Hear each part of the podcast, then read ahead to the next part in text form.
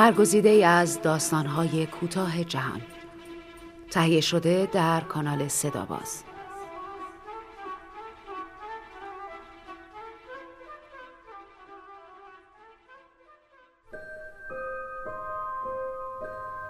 داستان کوتاه مرد روی پله ها نویسنده میراندا جولای. ترجمه فرزانه سالمی. نشر چشمه. با صدای بهناز استان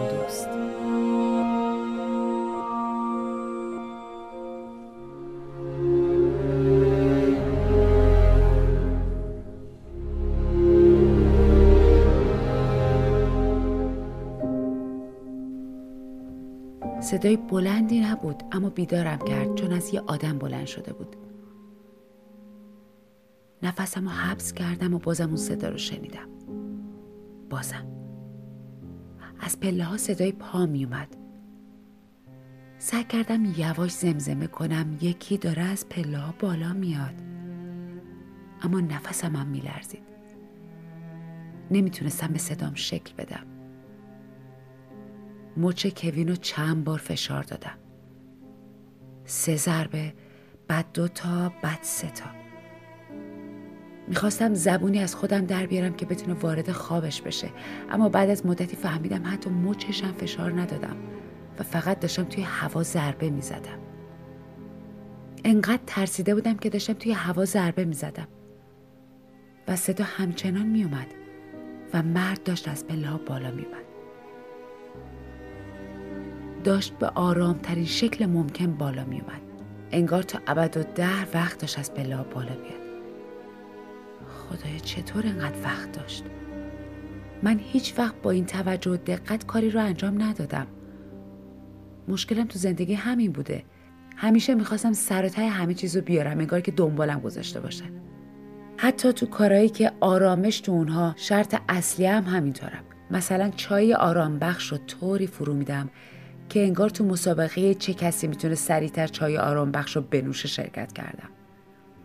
حتی اگه کنار آدمای دیگه تو یه وان داغ دراز کشیده باشم و ستاره هم بالای سرمون باشه من اولین نفریم که میگه اینجا چقدر قشنگه. هرچی زودتر بگی آه اینجا چقدر قشنگه یعنی وای خدا دارم میپزم. مرد روی پله ها اونقدر داشت طولش می‌داد که خطر رو به کل فراموش کردم و دوباره داشت خوابم می‌برد. فقط وقتی کوین تکونی به خودش داد از خواب بیدار شدم. داشتم میمردم و انگار مردنم تو ابد طول می‌کشید. دیگه کوین رو صدا نکردم. چون میترسیدم صدایی از خودش در بیاره. مثلا بگه مثلا بگه چی؟ یا چی اصلکم؟ وقت مرد روی پلا این صدا رو میشنید و می‌فهمید که ما چقدر آسیب پذیریم. می‌فهمید که دوست پسرم به من میگه اصلکم.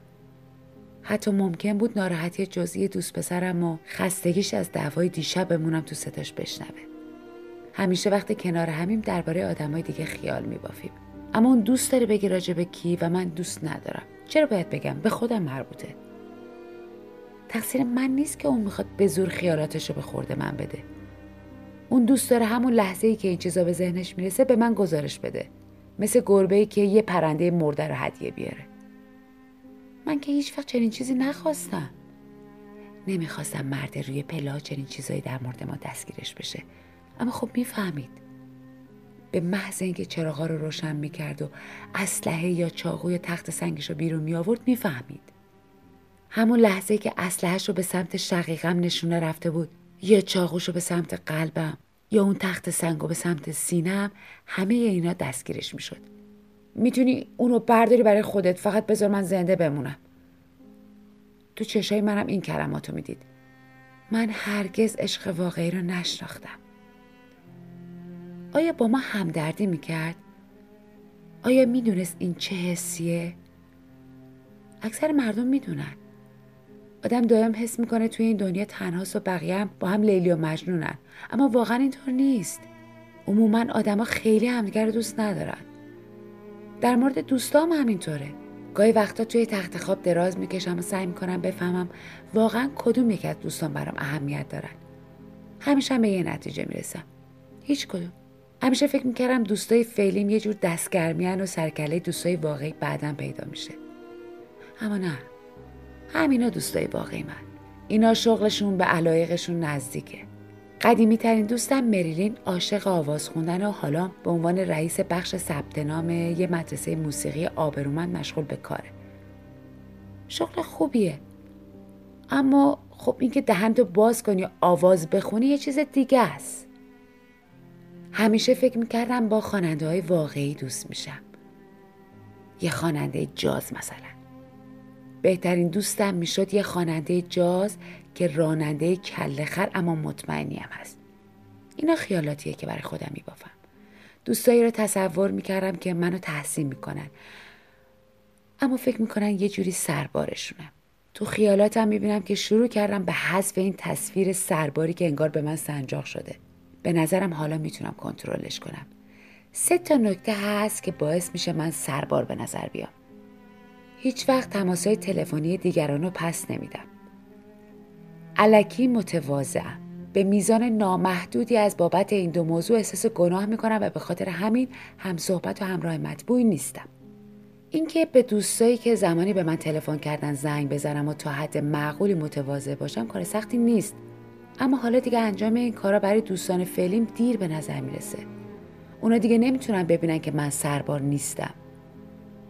به آدمای جدیدی نیاز دارم که از ارتباط با من لذت ببرن. این مشکل شماره دو منه. هیچ وقت با چیزایی که دارم راضی نمیشم. این مثلا در ارتباط تنگاتنگ با مشکل شماره یک منه. یعنی عجله. شنیده بودم که دو تا دست حیوله ها خیلی به هم نزدیکن. اما این دوتا مشکل من انقدر به هم نزدیک نبودن که بشه چنین تشبیه براشون به کار برد. البته احتمالا می‌شد دستای خودم اونطور به هم دیگه نزدیک فرض کنم. اصلا شاید خودم هم حیولا بودم.